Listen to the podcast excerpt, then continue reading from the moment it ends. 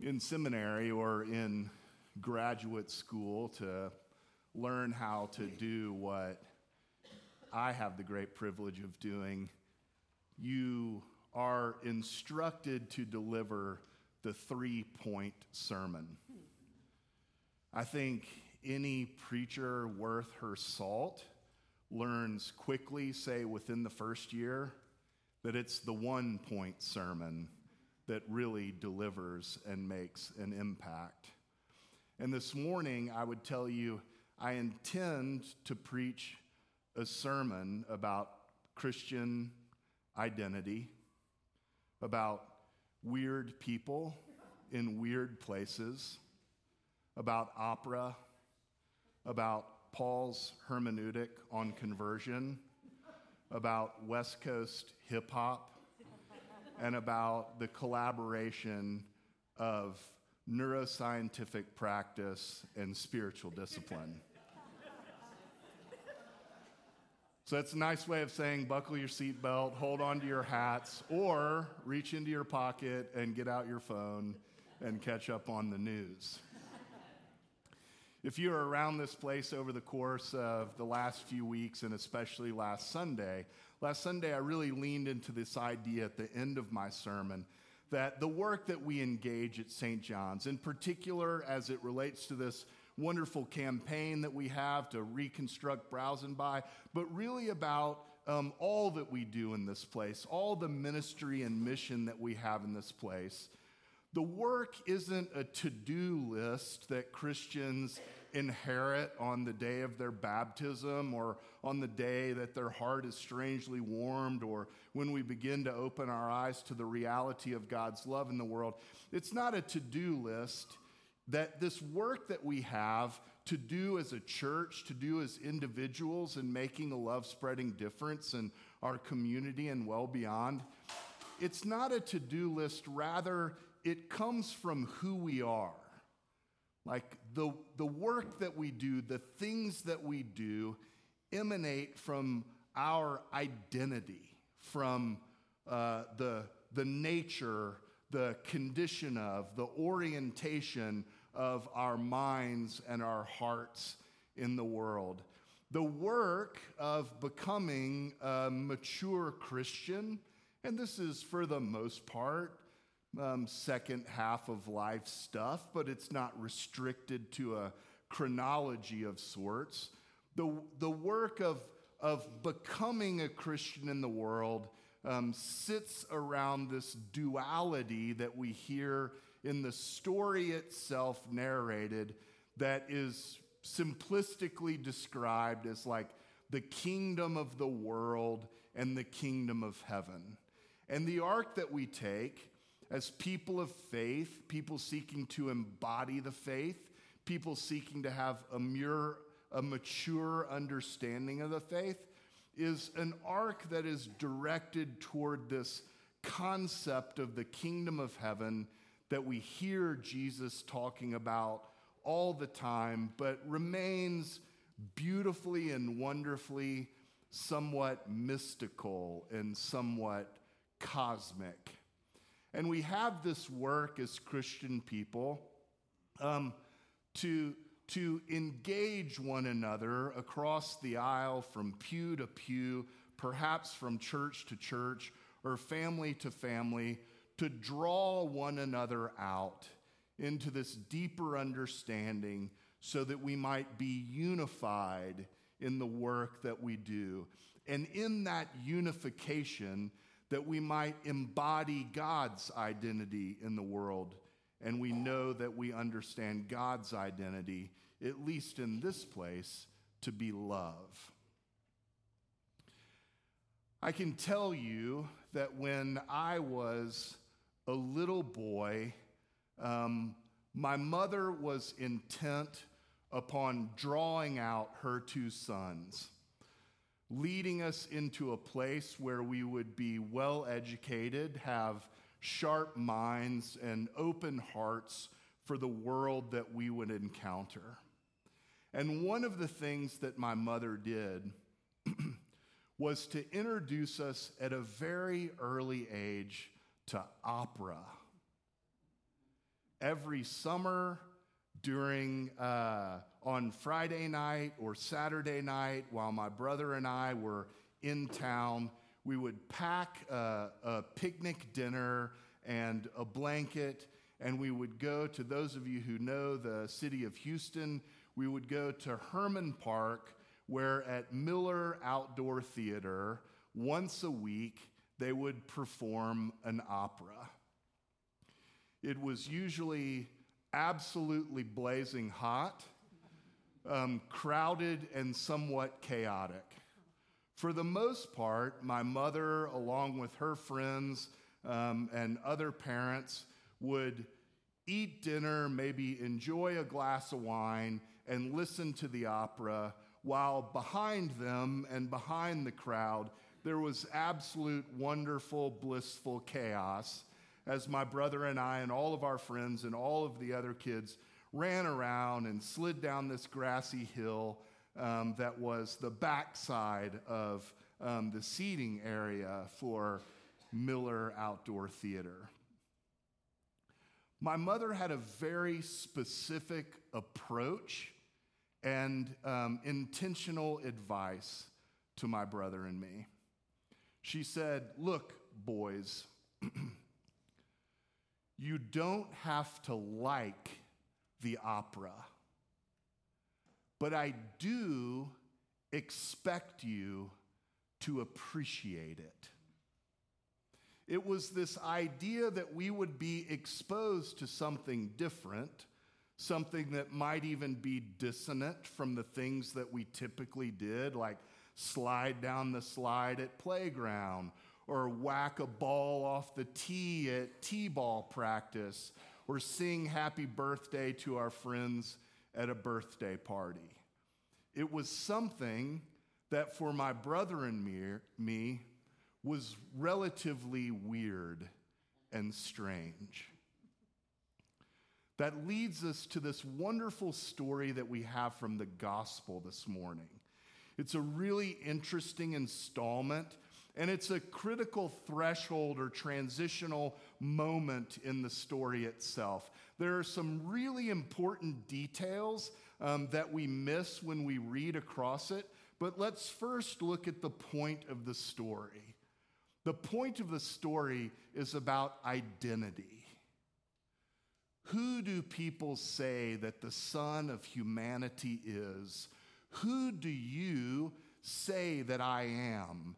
Who do they say that I am? What is it that brings you to an understanding about my identity? Jesus is asking. Now, to be clear, we are meant to understand that this story itself is not simply about the hot, about the identity of Jesus. This isn't a story necessarily born in a high Christology, but rather a low Christology. What do I mean by that? If we have a sense of who Jesus is, and we have a sense of who the Father or the Creator is, then we begin to have a sense of who we are. It's this idea that those three components, with the Holy Spirit in the middle of each of those triptychs, are connected. We have some sense in knowing Jesus' identity that we are looking into a mirror and we know of our sacred identity.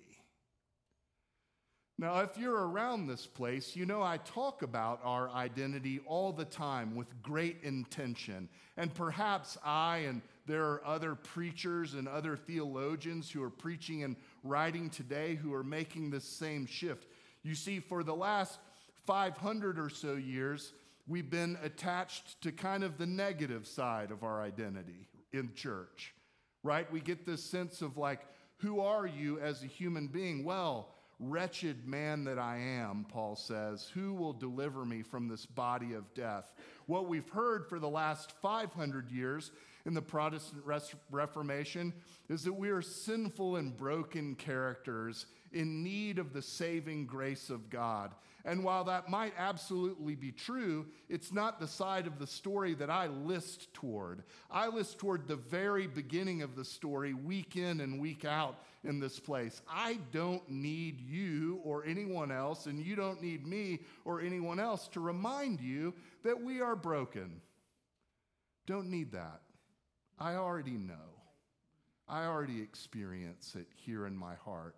What do I need to know? I need to know what the beginning of the story narrates that I, that you and I, that we, all who came before us and all who will come after us, are made in the image of God, in the image of God who we know to be love.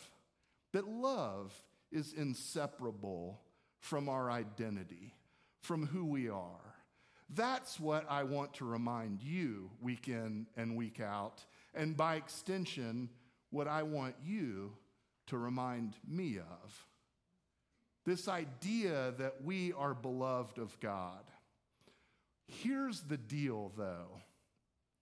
Oftentimes, our norms, our context needs to be upset and interrupted in a relatively dramatic way so that we might hear that message emphatically. And that's exactly what's happening in the gospel this morning that we miss, that we don't pick up on because we've just sort of lost the understanding of some of the details in the story. But let's recover them just for a moment for the sake of this disintegrated sermon.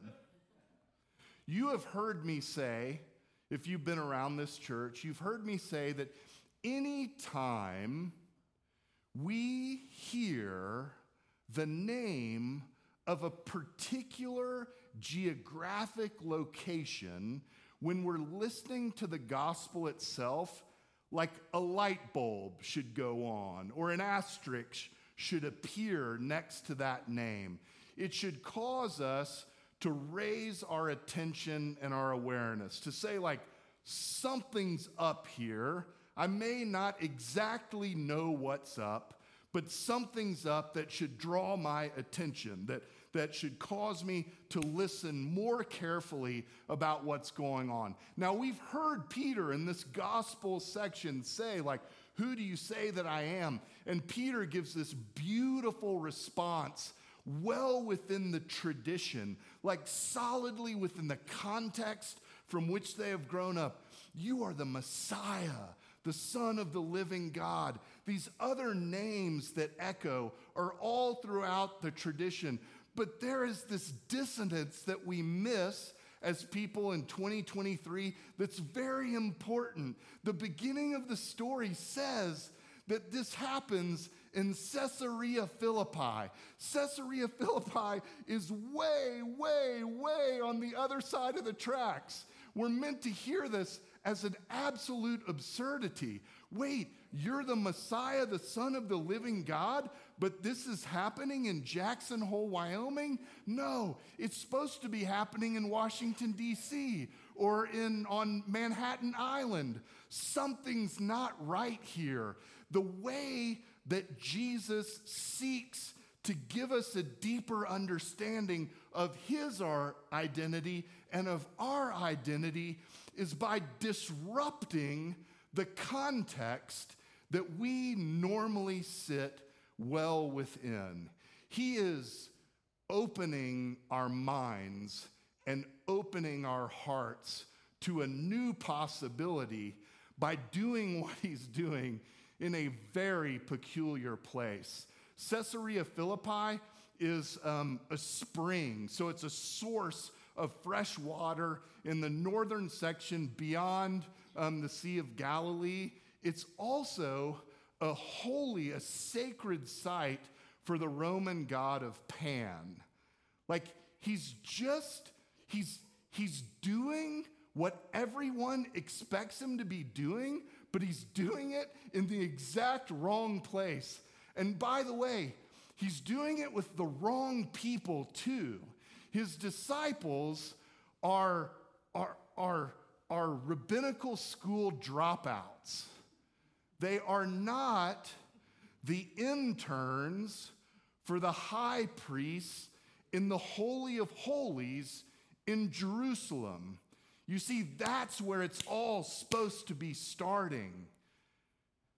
We, as people seeking to embody the Christian faith, are being instructed, are being led out, are being educated by Jesus to liberate our minds and our hearts to the expansive work that God does all across creation in a wonderful cosmic and mystical way. I told you that my mom introduced my brother and me to opera when we were children. I told you that the thing that led her to do that was this idea that she would make her children more educated, more open, to have a more expansive look at the world and what art is and what art means to us. I told you that she instructed us like, you don't have to like it, you just have to appreciate it. I can also tell you that my mom's effort to grow the love of opera in the lives of her two sons was an absolute failure. Though we might appreciate it because it is important to, neither my brother nor I love the opera. But what I can also tell you, and I don't even think my mom knows this. I tried to call her yesterday afternoon and she didn't pick up. Maybe that's good. I, what I can tell you is that my mom's favorite opera is an opera called Treemonisha. Maybe some of you know this work. And what I can tell you is that Treemonisha was the soundtrack to my childhood. I was born in 1970 for as long as I can remember until I was uh, 11 or 12 years old. We had like one of those pieces of furniture that was like a TV down here and a turntable up here. I think the uh, the like speaker screen had some like gold fabric. You know, it was it was an incredibly ostentatious piece of furniture. And every Saturday and Sunday afternoon, my mom would would put each record of Treemonisha onto the turntable and blast it in our house Saturday and Sunday afternoons. We were immersed in that particular opera. It is somewhat of a unique opera, maybe some of you know. Written by Scott Joplin in 1910. It never hits the stage until um, he's long dead. It's born out of the, the, the plot itself is about a young, freed black woman who is taught to read by a white woman who then rescues her community away from imposters, folks who would prey and predate upon the hearts of the people that exist in her community. The story itself is a mix of both liberation and lament of the experience of African Americans early in our country's history. Joplin writes it with an eye toward old Afro Negro spirituals and also the ragtime musical uh, tradition within the framework of like a German opera. the closest it gets to the stage in his lifetime is a sort of dress rehearsal where he rents out a theater in Harlem and puts it on. It kind in 1915, so 5 years after he writes it, he finally sort of funds this dress rehearsal and the reviews are like two thumbs down.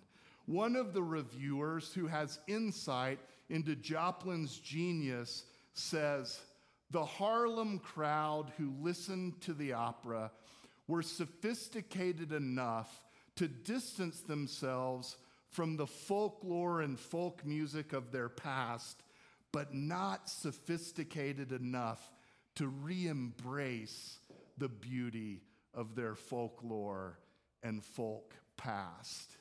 It is a wonderful piece of art that doesn't necessarily appeal to me.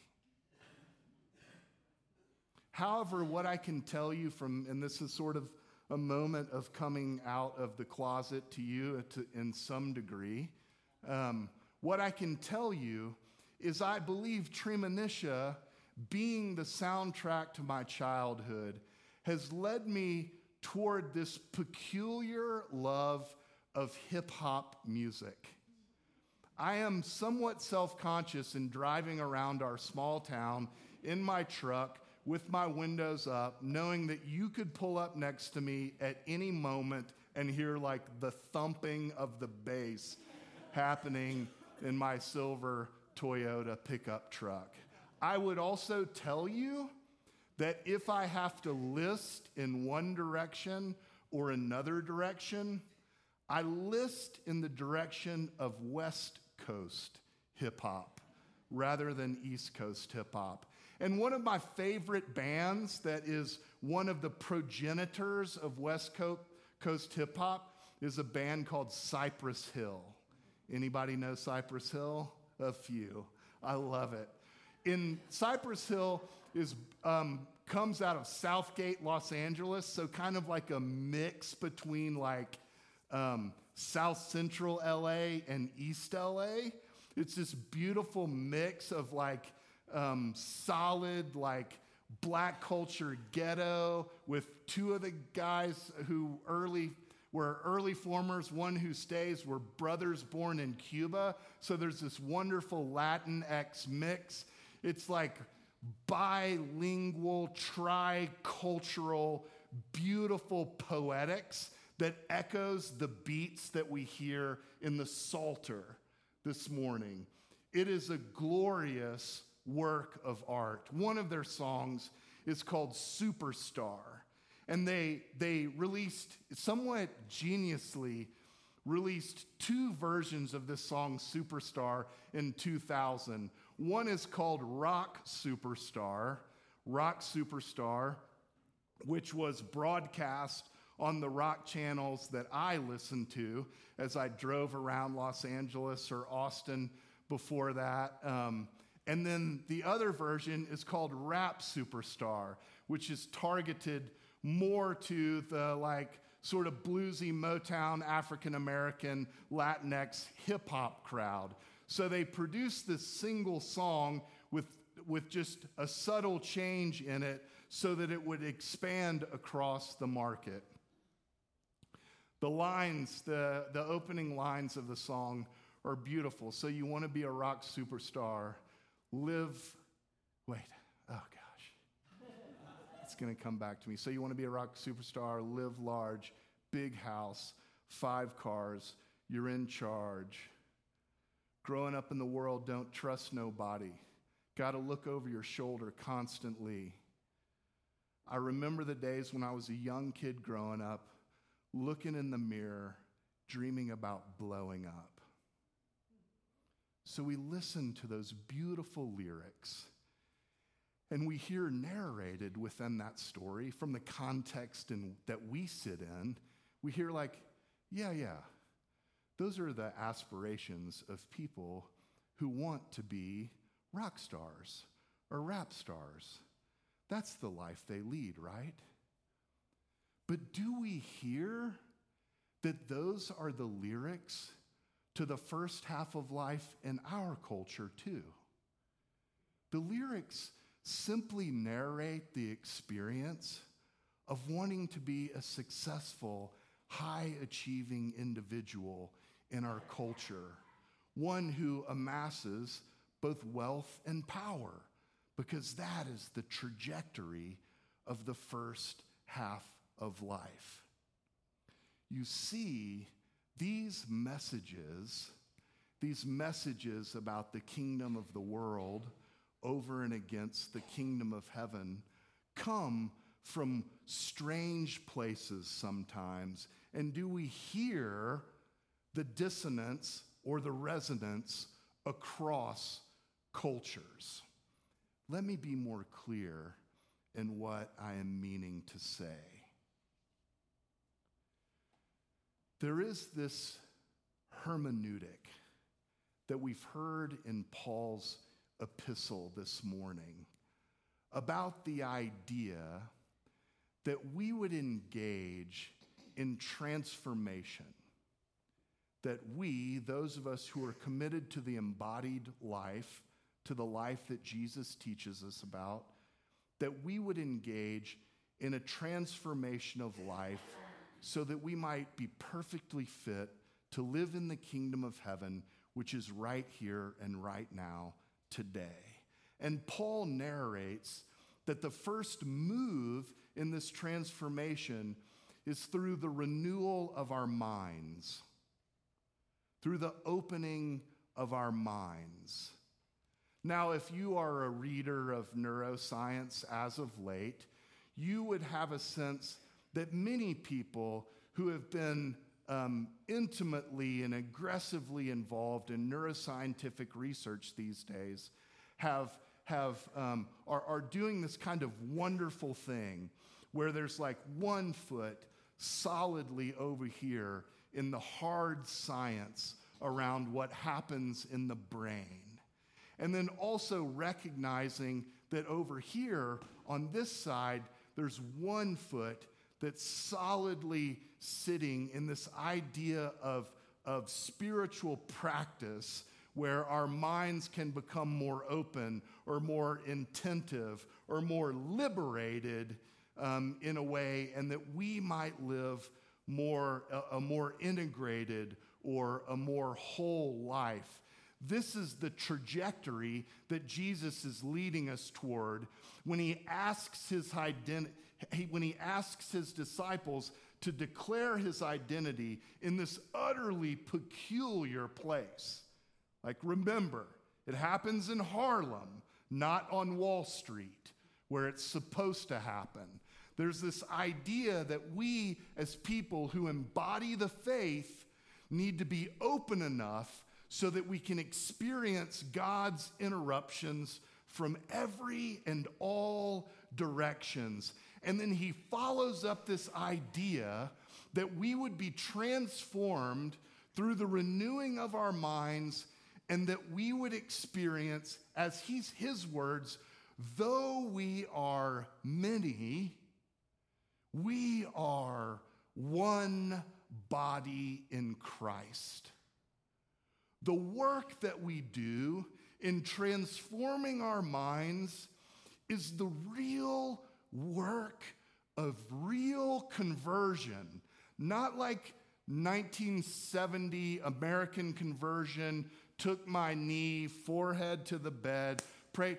But the, but the, the root of that word, conversare, a moment where we all see each other beautiful and equal and different, but all together. It is a cosmic, mystical, and also practical work. I warned you. Two more points to the 15 point sermon.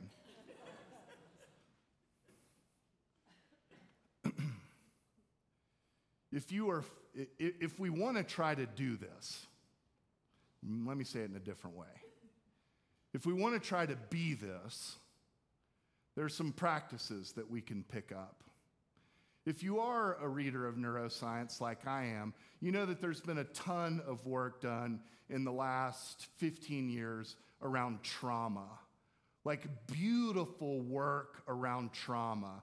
And I mean the full range of trauma for those who have been subjected to the absolute horrors of war, to those who were conditioned by um, angry, abusive, or neglectful parents. Um, the full range of trauma. There's tons of research to it. I believe, as a pastor, I can tell you, I believe the biggest, biggest impediment to us having this experience of transformation is not being able to heal our trauma. It's a very real thing. And what you have also heard um, described, and, and honestly, I'll, I'll be absolutely honest about this, maybe overheard, not just heard, but maybe overheard, is this concept of triggers. Do you know what I'm talking about? Yeah. So, this idea that there are certain things that can happen that can trigger our trauma. Um, they're very real things. And gosh, I'm grateful that we know so much more about that, triggers in particular and trauma in particular, than we knew 50 years ago. It's going to help us. It's going to help us grow and heal. What neuroscientists are also discovering as of late, and there's a kind of new term that's being tossed around for it, like if triggers are sort of the shadow side of our social emotional development, there's a bright side too. And the bright side happens in what neuroscientists are calling glimmers.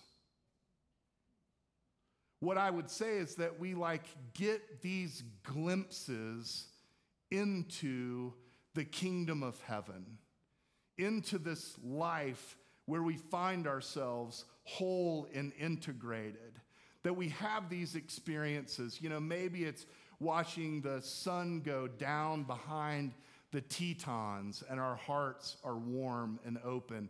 It could be trout rising on a hatch on the river on a day when you are so uh, utterly in tuned.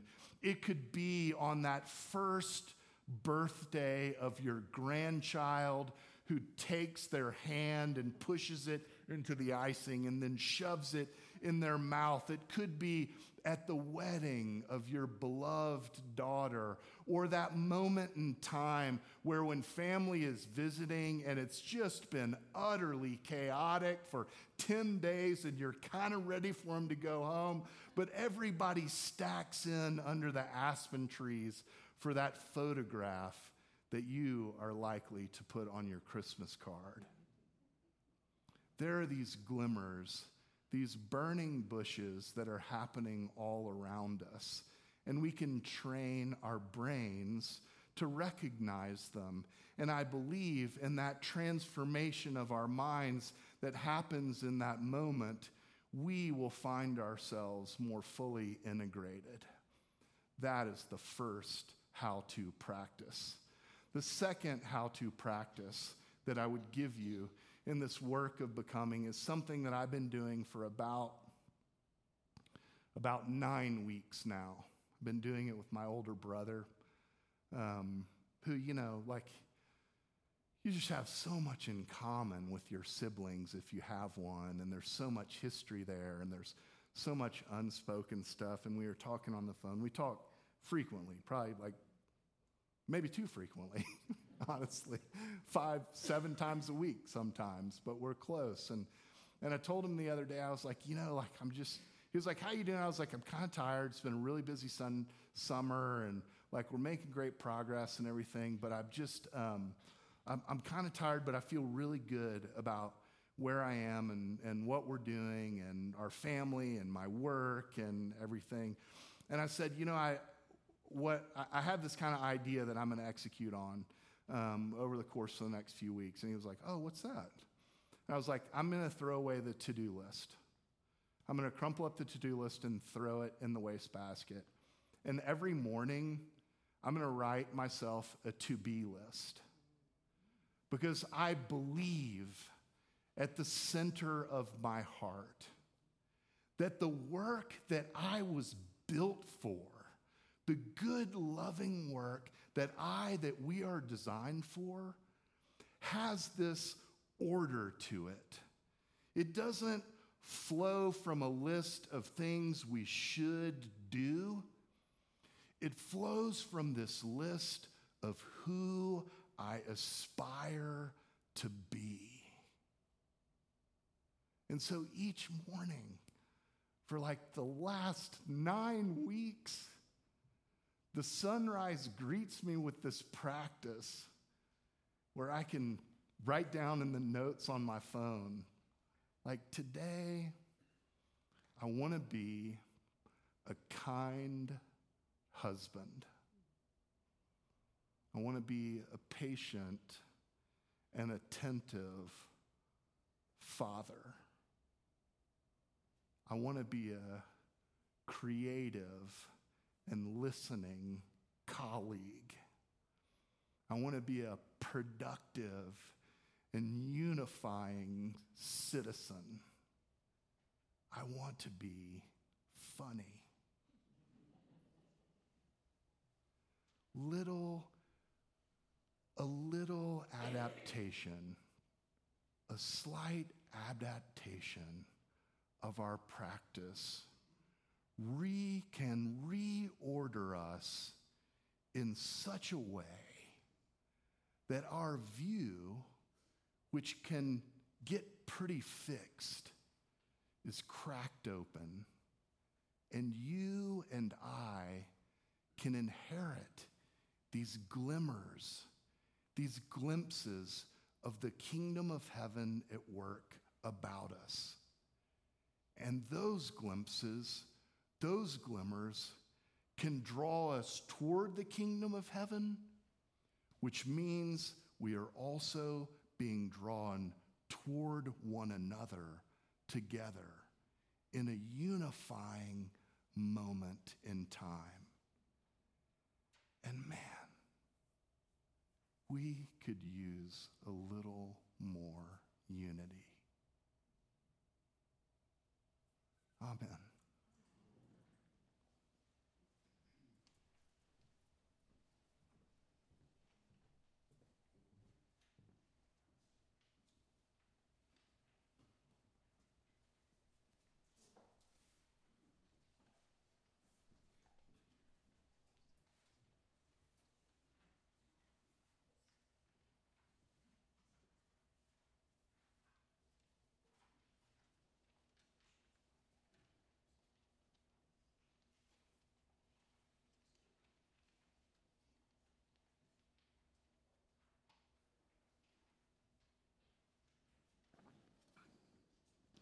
Invite the congregation to stand.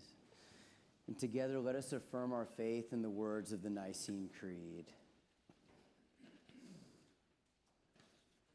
We believe in one God, the Father, the Almighty, maker of heaven and earth, of all that is seen and unseen.